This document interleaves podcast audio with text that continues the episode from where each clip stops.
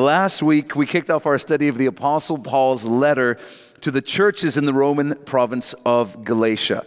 And Paul wrote this letter around 20 years after Jesus' death and resurrection, and it's considered, as we said last week, the Magna Carta of Christian freedom. It is Paul's defense of the gospel message he and the apostles had been preaching, namely the glorious message that Jesus has lived a perfect life in our place and died to take the punishment for our sins. And now, by placing our faith and lives in him, we can have a restored relationship with God. The big deal was and is grace. It's grace. Grace is getting what you don't deserve. It's undeserved kindness, and that's what God has shown us through Jesus. That's the message of the gospel. And the gospel of grace was the good news that we're not saved by anything we do. We're saved by faith in what Jesus has done. And if you're not familiar with the old acrostic for the word grace, it's a great way to remember what grace is. G-R-A-C-E. It's God's riches at Christ's expense. That's a great way to remember what the gospel is and what Christian grace is all about. God's riches at Christ's expense. John's gospel tells us that when people asked Jesus, "What shall we do that we may work the works of God?" Jesus answered and said to them, "This is the work of God, that you believe in him whom he sent." Jesus said it's not about works, plural, it's about one work for you, the work of believing in Jesus, the one sent by God to do the works, plural, that we could never do. That's your only work, is to believe in the work that Jesus has done. Why would Paul need to defend this message of the gospel of grace? Because a group of Jews known in the scriptures as the Judaizers had infiltrated the churches in Galatia, and they were teaching a Jesus and gospel. The message that you're saved through faith in Jesus and something else. And in this case, the something else was keeping the Old Testament laws. They were saying things like, well, you can only receive salvation by faith and grace if you're circumcised first. Or if you keep following the dietary laws and some of the other Old Testament laws that are still important. And in his absence from the region of Galatia, these Judaizers were bad-mouthing Paul's gospel of grace and doing everything they could to discredit Paul's ministry. They're the guys, if they were alive today and Paul had like an Instagram, they would be the guys every post he does being like, you know, another false word from a false man of God. There'd be those trolls on every single post that Paul did, even when he's just sharing scriptures. That's what these kind of guys were like. Now, one of the Judaizers' main claims against Paul was actually, this is so mind-blowing if you know anything about Paul's writings in the New Testament, but one of their main claims against Paul was that Paul was watering down the gospel and making it easier to follow so that he could become more popular, attract more people to his message, and pull them away from the true path of following the Old Testament laws. They were spreading a false works-based gospel message while they were claiming that Paul was spreading a false gospel message where grace fixes everything. They were literally accusing Paul of being the Joel Osteen of the time. Oh, come on, you're just telling people what they want to hear, that the grace of God just covers everything. Oh, sure, that sounds nice. That would be nice if that were true, but that's a watered-down, weak gospel for people who don't take living for the Lord seriously. That's what they were saying. And you know what's incredible is that millions of people today still fall into the trap of the Judaizers. Millions of people are involved of offshoots of Christianity and cults that have come out of Christianity that have adopted a works-based salvation message to varying degrees.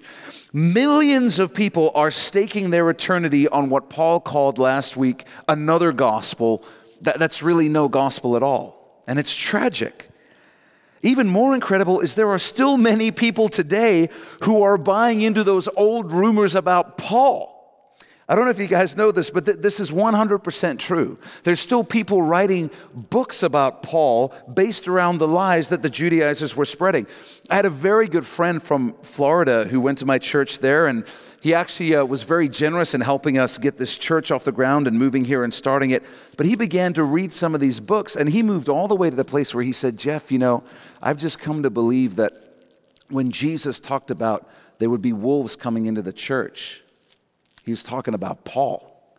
And what better way for Satan to corrupt Christianity than to get a false gospel into the Bible? So this is all an elaborate scheme of Satan. Now, the problem with this is, of course, it's based on the assumption that God is powerless to prevent his holy word from being corrupted. And God's like, well, I didn't see that coming. I guess there's nothing I can do about it. And it's I have a very hard time believing that God wants to communicate the message of his word to humanity. And people go to his word when they want to read it. But God's just allowing 99.999% of people who are seeking him to be horribly deceived. That's a very, very hard concept to buy into. But nevertheless, there's still people that do that. These rumors have traction with a lot of people. And I don't share all that to go off on a tangent. I share it to point out that the lure, the attraction of a works-based gospel, where you earn your own salvation, where you can be your own savior, it's an incredibly attractive message to our flesh. We love that idea. We find it appealing. We find it empowering, the thought that we could be our own God and save and fix ourselves. It was a powerful message in the Garden of Eden. It was a powerful message in Paul's day. It's a powerful message today. That's why these letters are still so timely for you and I. Now today, we're just going to go through, it's not a typo on your outline, one verse. And you might be thinking, oh good, he's going to be short today, but such hopes would be tragically misplaced, because I believe God wants to show us some profound things today in his word. So let's jump in. Let's take a look at this verse. It's Galatians chapter 1, verse 10. Paul says, "For do I now persuade men or God? Do I seek to please men?" And then underline the rest of verse 10. "For if I still pleased men, I would not be a bondservant of Christ." Now, the wording can be a little confusing there in the New King James, which is what we're using. And the ISV gives us a little bit better translation. I put it on your outlines. It says it like this: "Am I now trying to win the approval of people or of God? Or am I trying to please people? If I were still trying to please people, I would not be the Messiah's servant." Paul's saying, he's answering this accusation. He's saying, oh really? I'm trying to win the approval of men? If I were doing that, why would I choose to follow Jesus? Why would I choose to passionately defend the true gospel? It's made the Judaizers my enemies. They stir up a crowd to try and kill me everywhere I go. I lost all of my social and political standing when I left Judaism. My wife left me when I chose to follow Jesus. I was stoned and left for dead outside of Lystra. I'm writing this letter to combat false rumors against me, and they're saying, their accusation is that I'm just out to try and win the approval of people? Come on. He says, if I really wanted the approval of men, I wouldn't be following Jesus. The church in Galatia had caved into peer pressure from the Judaizers. You see, all the Gentiles there, they wanted to be thought of as being as spiritually sophisticated and devout as the Judaizers claimed to be and seemed to be from the outside. Not all the Gentiles, but many of them. The Gentile believers in Galatia were relatively new to the faith, while the Jews had millennia of spiritual history. They had the hundreds of Old Testament laws, the prophets, the scriptures, and the Gentiles were impressed by all this. And so they wanted to be approved of by the men that they thought of as their more spiritually advanced, spiritually mature brothers. And Paul gets straight to the point by saying, listen, who do you care more about pleasing? Pleasing God or pleasing men? Because I got news for you. If you care more about pleasing men than pleasing God, then you're not following Jesus. You're not following Jesus. Would you write this down? It's your first fill-in. If you care more about pleasing people than pleasing God, then you're not following Jesus. If you care more about pleasing people than pleasing God, you're not following Jesus. I'm not saying you're not saved, but I'm saying if that's where you're at right now, you are not actively following Jesus. Because Paul is saying those two things are completely incompatible. It's like saying you can move forward while walking backwards at the same time. So I'm waiting for one of my kids here would be like, what about moonwalking, Dad? So I have to find another example. But generally, you get the idea. You can't walk to the left and walk to the right. I'm moonwalking again. Never mind. But you get the idea. You can't do these two things at the same time. You can't go where God wants to lead you while simultaneously trying to earn the approval of people. Because if they say, really, you're going to go there, and you care more about what they say than God, then you're going to say, no, I'm going over here, or wherever you think it's best that I should go. These two ideas, pleasing man and pleasing God, cannot work together at the same time. So if you care more about pleasing people than pleasing God, here's what that means. You're not following Jesus right now. It's just a fact. Paul uses the term bondservant. Now let's talk about this for a little bit. This is going to be the key concept of the message today. While there was indeed the practice of forced slavery at play in the Roman Empire, there was also a very different type of slavery that had been practiced among the Jews, among the Hebrews, the idea of bondservants. A bondservant was someone who willingly entered into a legal arrangement with a master to basically become their full-time employee. The master would take over the responsibility of all of the person's needs. The master would be responsible for their food, for their shelter, for their clothing, for their protection, for their health care, all of that stuff. A person would enter into this type of slavery for various reasons. Perhaps they had accrued a debt to this master that they could not pay back. Or perhaps they had accrued a debt to someone else that they couldn't pay back. And so they would sell themselves to a master, often for a predetermined amount of time. The master would say, okay, you agree to work for me for 3 years, be my bondservant for 3 years, I'll give you $100,000. And they would get that money, they could pay off the debt that they owed to a person. They might be just at the bottom of their rope, at the end of their rope. They're out of money, they've got a family, they've got kids, they've got no way to feed them, and they need to take care of the basic necessities or they're going to be homeless. And so they enter into an agreement with a master to become a bondservant. And you can actually imagine, if you begin to think about it, how many people in our society might be in this type of slavery if this scenario still existed today. You can see how if you knew someone would be a good master, this would be a much better solution than being homeless or living in a van or something like that. It would mean that you were all taken care of. And among the Jewish people, the Old Testament law stipulated that every seventh year, all slaves were to be released. So when that seventh year would come around, no matter how much time was left on your contract, all slaves had to be released. So if it was going to be 1 year to that term, you could only enter into an agreement to be a bondservant for 1 year, because the seventh year was just a year away.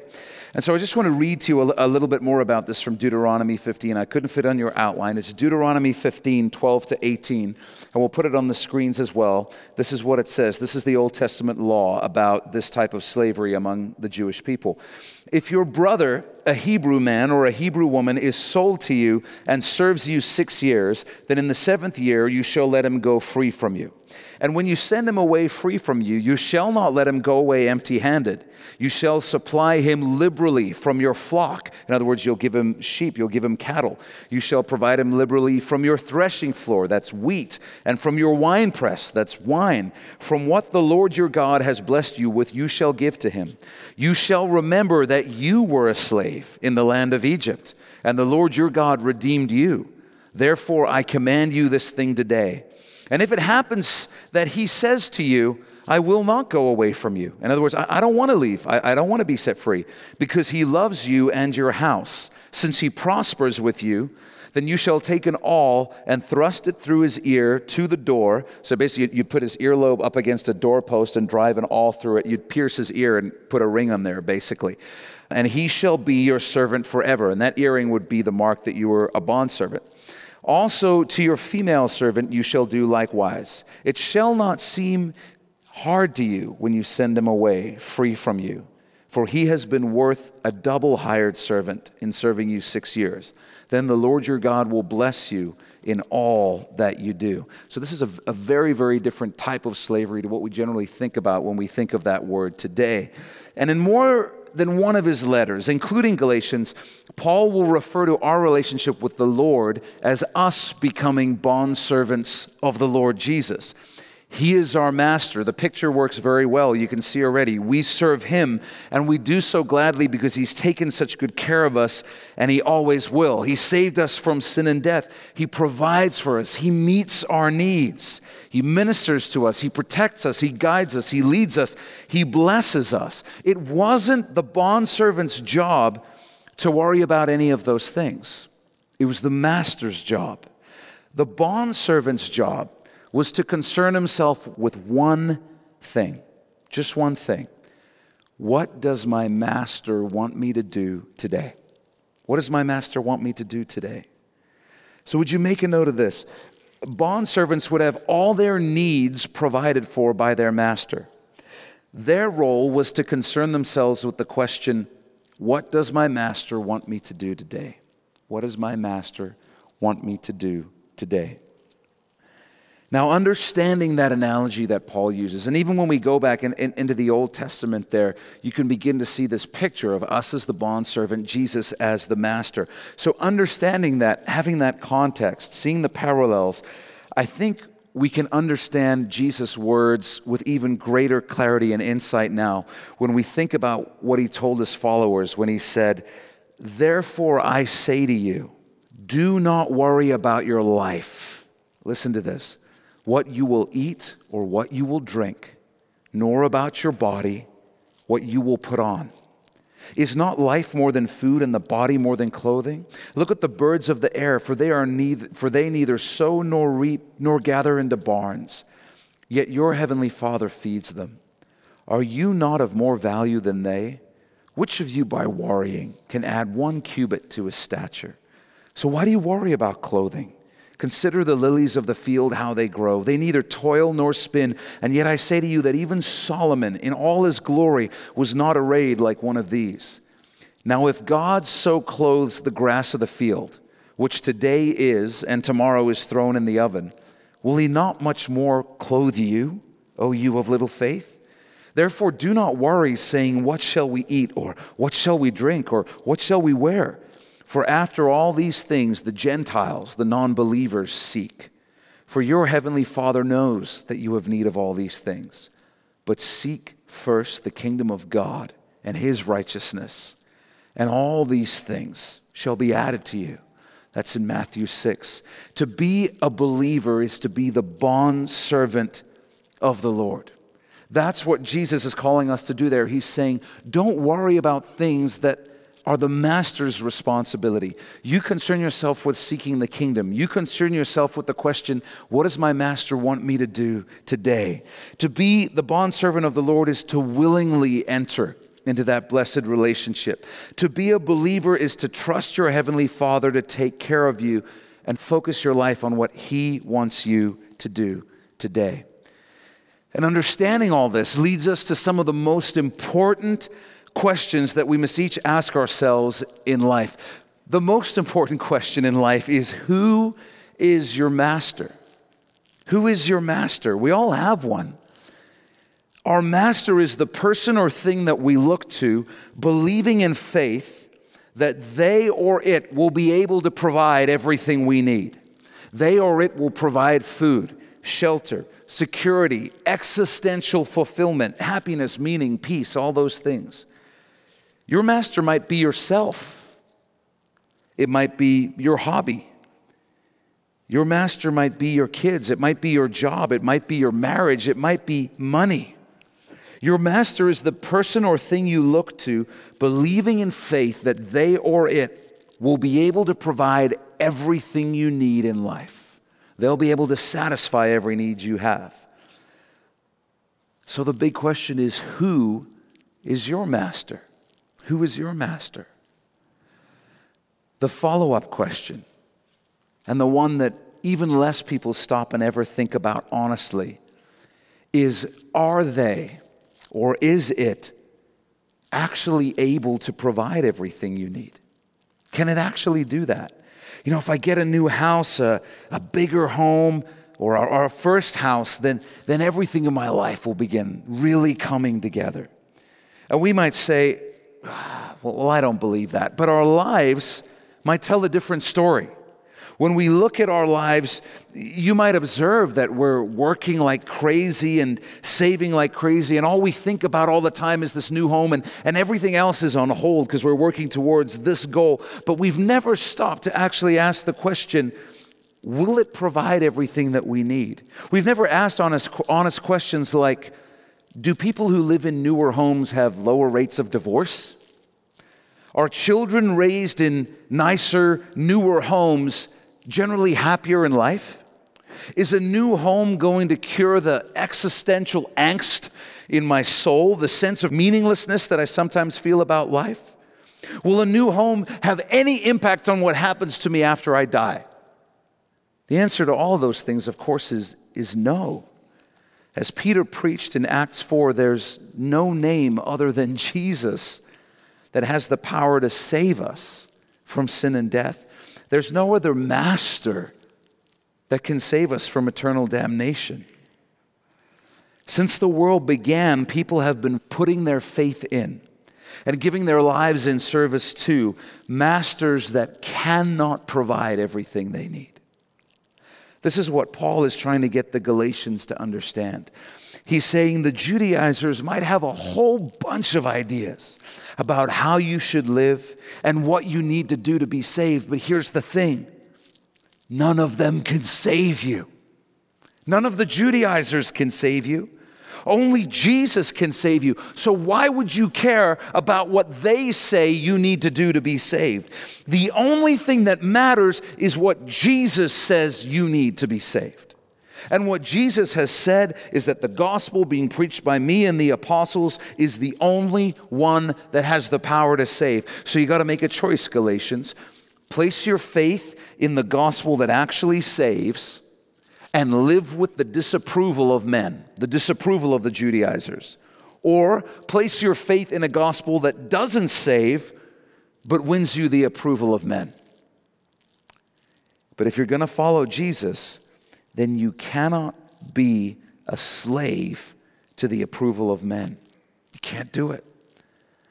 This is what Paul is driving at when he says, "For do I now persuade men or God? Or do I seek to please men?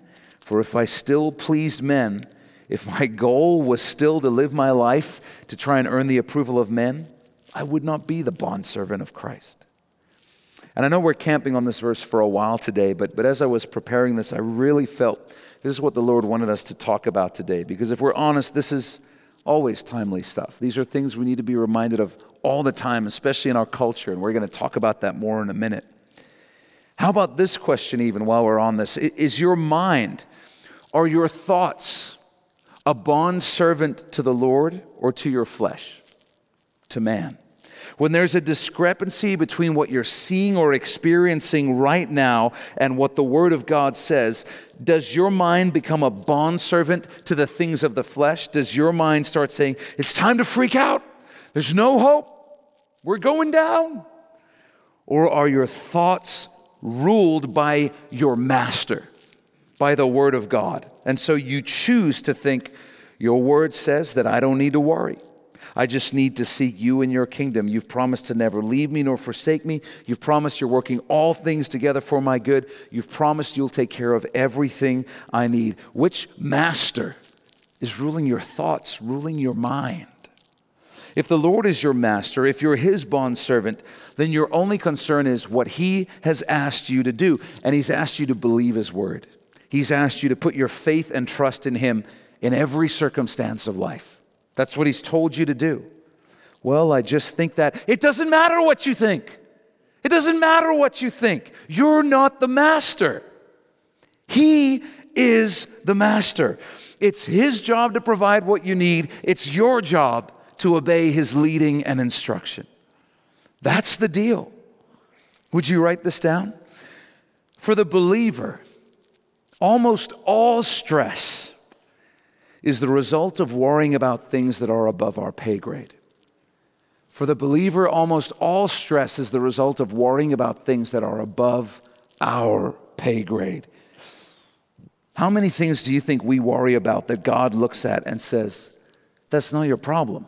That's my problem. Stay in your lane. I think God says that a lot when he looks at us. Didn't I say I would take care of that? What are you doing? And if that's ministering to you, we're not going to talk a lot more about that point, but if that's hitting something in your spirit, I hope you'll make a note about it and just pray into that more. Meditate on that. Ask the Lord to give you further insight and revelation so that you can grow and trust him more, because that's the whole point of life. The whole point of life is growing in trust of the Lord. Understanding this idea that he's the master and we're the bondservant, it also gives us clarity on how to deal with the culture and the time that we're living in. I don't know if you guys have noticed, but sometimes the Word of God is at odds with what our culture wants to believe is true. This is a thing that happens sometimes. And when we want to please both God and men, we often find ourselves struggling with the issues of the day, and ultimately we find ourselves pleasing neither men nor God. But when we understand that we are bondservants and that God is our master, we won't be concerned about receiving the approval of people. We'll be concerned with receiving the approval of our master. We'll be concerned with accurately representing him. That's what we'll care about. I think if we're honest, there's a tremendous amount of fear in play around the issues of our day. Many believers are just terrified of being branded as the worst sin of all, being intolerant or being bigoted, or being called hateful or unloving. For many Christians, they're more scared of somebody calling them or accusing them of that than anything else. But here's the truth. Would you write this down? Every believer has to decide if they fear offending people or offending God. If you've been able to skirt by in your life without having to make this choice in a solid way, let me just tell you out of love and honesty, you don't have much time left. This choice is coming for every believer. And one way or another, you're going to make a choice about who you fear more, God or people. You're going to have to make a choice about who you care more about offending. Are you more concerned about offending people or about offending the Lord? Because that is the choice that it comes down to. And here's a little quote from Jesus that, as I often say, you won't see on any coffee cups or bumper stickers. He was talking to his disciples about the kind of reception they could expect when they went out to preach the gospel in the world in the years to come. And this is just encouraging from the perspective that we think we're dealing with a totally new dynamic, right? Where our biblical values are clashing with the culture like never before. This is not anything new. This is what Jesus told his disciples. He said, this is what you need to know as you get ready to go and take the gospel across the world. He said, it should be on your outlines, whatever I tell you in the dark, speak in the light. And what you hear in the ear, preach on the housetops. And do not fear, would you underline, do not fear those who kill the body, but cannot kill the soul. But rather fear him who is able to destroy both soul and body in hell. Are not two sparrows sold for a copper coin, which was nothing practically, and not one of them falls to the ground apart from your Father's will? But the very hairs of your head are all numbered. Do not fear, therefore. Would you underline do not fear again? You are of more value than many sparrows. Now, I had you underline the words, do not fear, because I want us to see that it's not a suggestion. Whenever that shows up in the scriptures, it is a command from the Lord. Do not fear. What Jesus is saying is, he's saying, if in life you find your actions being driven by fear, you find yourself in a situation where it's like, man, I could go to prison for this. They might kill me for this. Like, Lord, this is a serious situation. If I side with you, bad things could happen to me. So, Lord, you understand how serious this is, the power these people have. So you'll understand if I care more about not offending them. Jesus is trying to, as tactfully as possibly, say, don't forget who God is. Don't forget who God is. This is the God who, when Moses wanted to see him, almost died from just seeing the wake, the trace of God passing him. This is the God who could strike everyone dead by just giving them a glimpse of 1/1,000,000,000th of his actual glory. This is the God who when he speaks, the entire nation of Israel trembles and bows down as he thunders from the mountain. His presence is overwhelming. And Jesus is saying, but you're concerned that you might find yourself in a situation where you're like, this is really serious. These people mean business. And Jesus says, don't forget who God is. He's more awesome. He's more terrifying, more powerful than anything or anyone. He says, listen, they might kill you, but that's it. That's all they can do to you. You cross them, align yourselves against them, your body will die. You'll live forever with the Lord in heaven. You cross God and align yourselves with the enemies of God. You're coming up against the one who can destroy your physical body here and your soul for eternity in hell. So he says, if you get to that place where fear is overwhelming, he says, just remember, you should fear the Lord as well. You should love him more than anyone, and you should also fear him more than anyone. That's heavy, but it's also true, and it's wise. And he shares this with his disciples to help them make the best decision they could when they were faced with the choice of offending men or offending God. He's saying, I want you to make the decision that's going to profit you for all eternity. Choose to fear the Lord. Choose not to offend the Lord. What does the word say more than once? It says, the fear of the Lord is the beginning of wisdom, and the knowledge of the Holy One is understanding. The psalmist observed that the fear of man brings a snare, but whoever trusts in the Lord shall be safe. Some of you will remember this story. There's so many good angles to this, but Saul was Israel's first king. And his life, if you know his story, is essentially a tragedy. In 1 Samuel 15, we read about how the Lord used the prophet Samuel to tell Saul to lead Israel into battle against the Amalekites. The Amalekites were a wicked, corrupt, pagan group of people. When Israel was coming out of slavery in Egypt, they would stalk the nation of Israel as they marched through the wilderness, and they would pick off the weakest and most vulnerable members of Israel who would generally be in the back of the pack. And God says, listen, it's payback time. My vengeance is coming to the Amalekites. Saul, I want you to go wipe them out. Every living thing, every trace of the Amalekites off the face of the earth.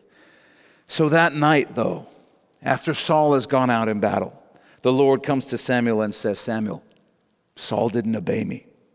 The next morning, Samuel goes out. He meets with Saul, and Saul is upbeat. He's happy. It's been a great victory, and he greets Samuel, and he says, oh, Sam, I have performed the commandment of the Lord. Isn't the Lord good? And Samuel says, well, how come I hear the bleating of sheep and the lowing of oxen? What's going on with that, Saul? And Saul says, well, the people, they wanted to bring back the best of the cattle to sacrifice to the Lord, have an epic offering to the Lord is obviously a good thing. And they wanted to bring back King Agag to parade around as a trophy. So he's around here somewhere too. And Samuel, who loves Saul, is just heartbroken over this. The scriptures say that he wept all night when the Lord told him this. And then Samuel has to speak the word of the Lord to Saul, and he has to tell him this. Has the Lord as great delight in burnt offerings and sacrifices as in obeying the voice of the Lord? Behold, to obey is better than sacrifice, and to heed than the fat of rams. For rebellion is as the sin of witchcraft, and stubbornness is as iniquity and idolatry. Because you have rejected the word of the Lord, he also has rejected you from being king. And then Saul explains to Samuel what led him to commit this grievous sin against the Lord's command. Saul says, I have sinned, for I have transgressed the commandment of the Lord and your words. And then this is the key. because I feared the people and obeyed their voice. You see, the Israelites had easily defeated the Amalekites, just destroyed them. The people were euphoric. The mood among the soldiers would have been jubilant and celebratory, and someone inevitably shouted out, "Let's take back their king as a trophy." And everyone said, "Yeah, let's take back the best of the cattle and make an incredible sacrifice to the Lord. Yeah." And the men had cheered enthusiastically at these seemingly good suggestions, and Saul didn't fear the Lord enough to say, hey guys, we can't do that. Because the Lord has told us to kill every living thing among the Amalekites, and we've got to obey the Lord. It's not an option. Saul instead didn't want to kill the good vibes, didn't want to be a Debbie Downer, wanted to be liked by the people. And I'm sure they were saying, "Oh, we won this victory. Saul's such a great king. Isn't it good to have a king? Saul is the man, our great leader." And in his own words, he was afraid to go against the opinion of the people in that moment. Saul's story comes to an end in the first chapter of 2 Samuel. He's badly wounded in battle. He's dying.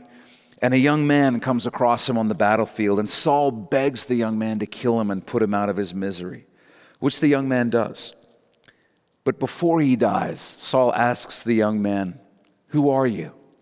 To which the young man replies all those years later, "I am an Amalekite. I am an Amalekite." May the Lord help us to remember that story.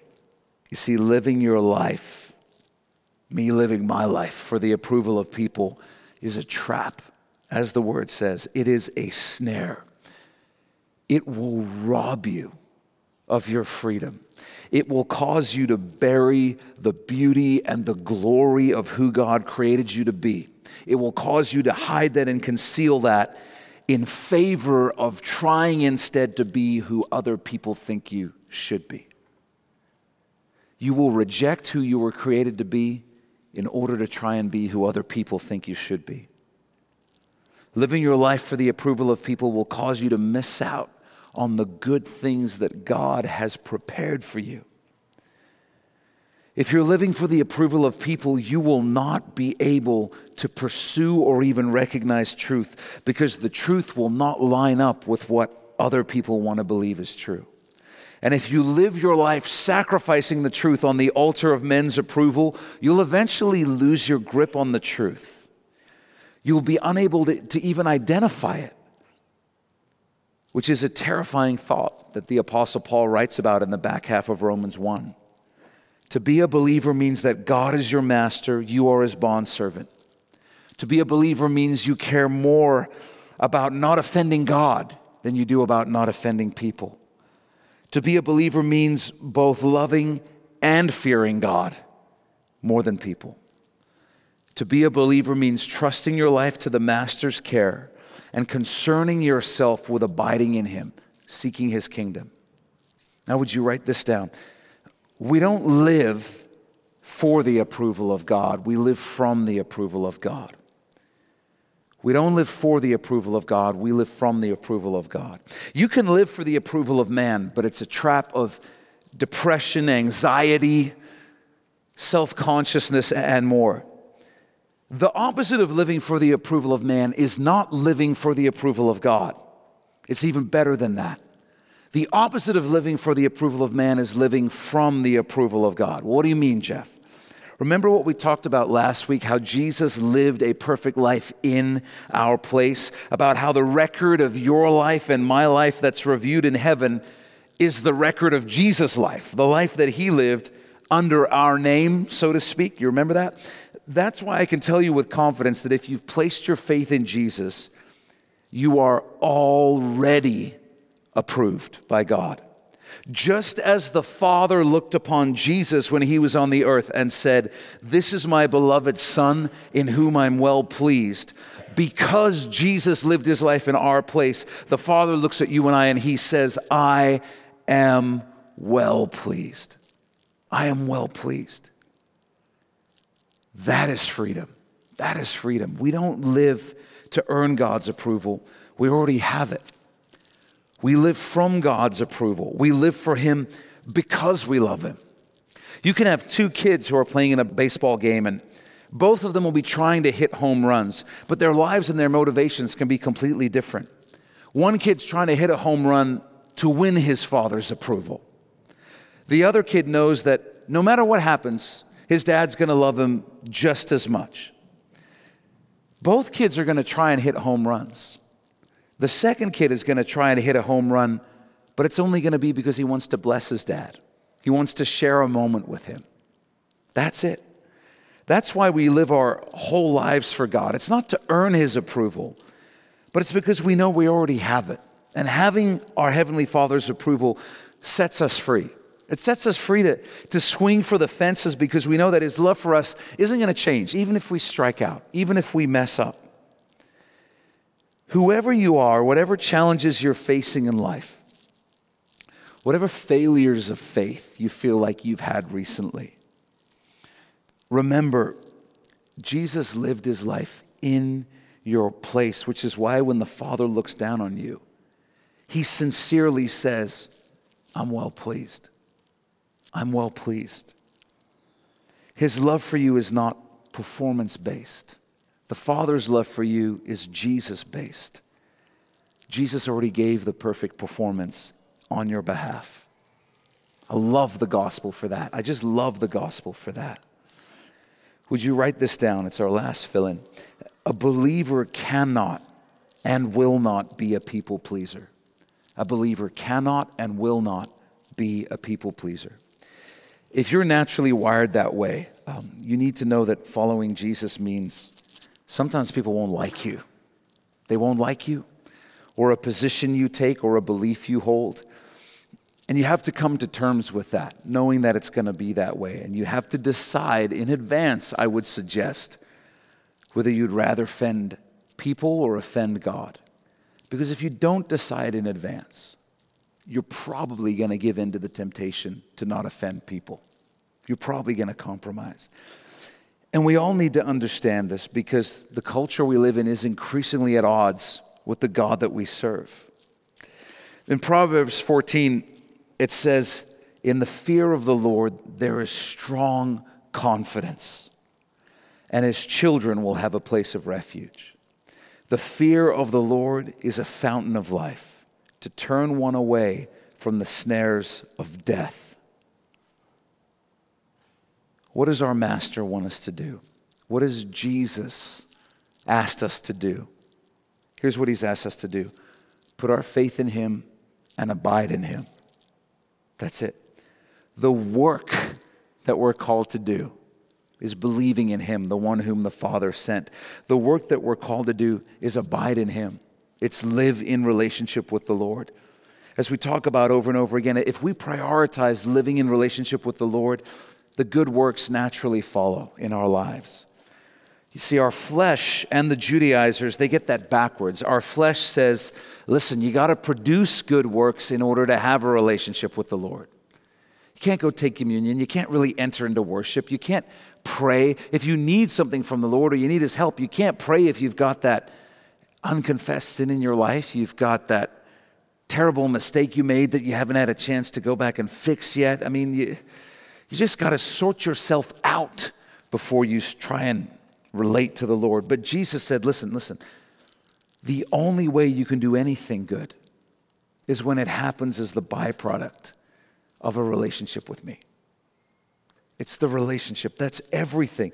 So our focus is not on a list of do's and don'ts. Our focus is on abiding in relationship with Jesus, connecting with Him, talking with Him throughout the day, getting into His Word so we can have our mind renewed, our spirit refreshed, and learn to recognize His voice more clearly. It's thanking and blessing Him as we see His goodness in our lives. That's what we work on, abiding in that relationship with Jesus, drawing closer to Him, enjoying Him more and more and more and more. That's what the Master has asked us to do. He said, listen, I don't want your emotional energy going to worrying about things that are above your pay grade. I want you to leave those things with me. And I want you to focus on our relationship. Focus on abiding in me, getting to know me more. You do that. That's your role. Let me take care of the things that I said I'll take care of. He said that he'll provide everything we need. He knows everything we need before we even ask it. And his word says that if we think we know how to give good gifts to our kids, don't you think that he, the perfect Heavenly Father, knows infinitely more how to take good care of his kids? He's a good father, and we can trust him with our lives. And with that, let's pray together. Would you bow your head and close your eyes? And we're just going to thank the Lord together for his goodness to each of us. Father, thank you so much that you are a good father. You do take care of us, your children. And as we look at our lives, we see you doing that over and over and over again. Your track record of faithfulness is always and will always be perfect, God. And we just acknowledge that and we bless you for that. And Father, because you are so good, Jesus, because you are the way, the truth, and the life, we would rather offend men than offend you. Father, may we love you and fear you more than we love and fear people. Thank you for what your word says, that in the fear of the Lord there is strong confidence. Strong confidence. Lord, may we become even more deeply rooted in our identity in you, as your children, as your bondservants.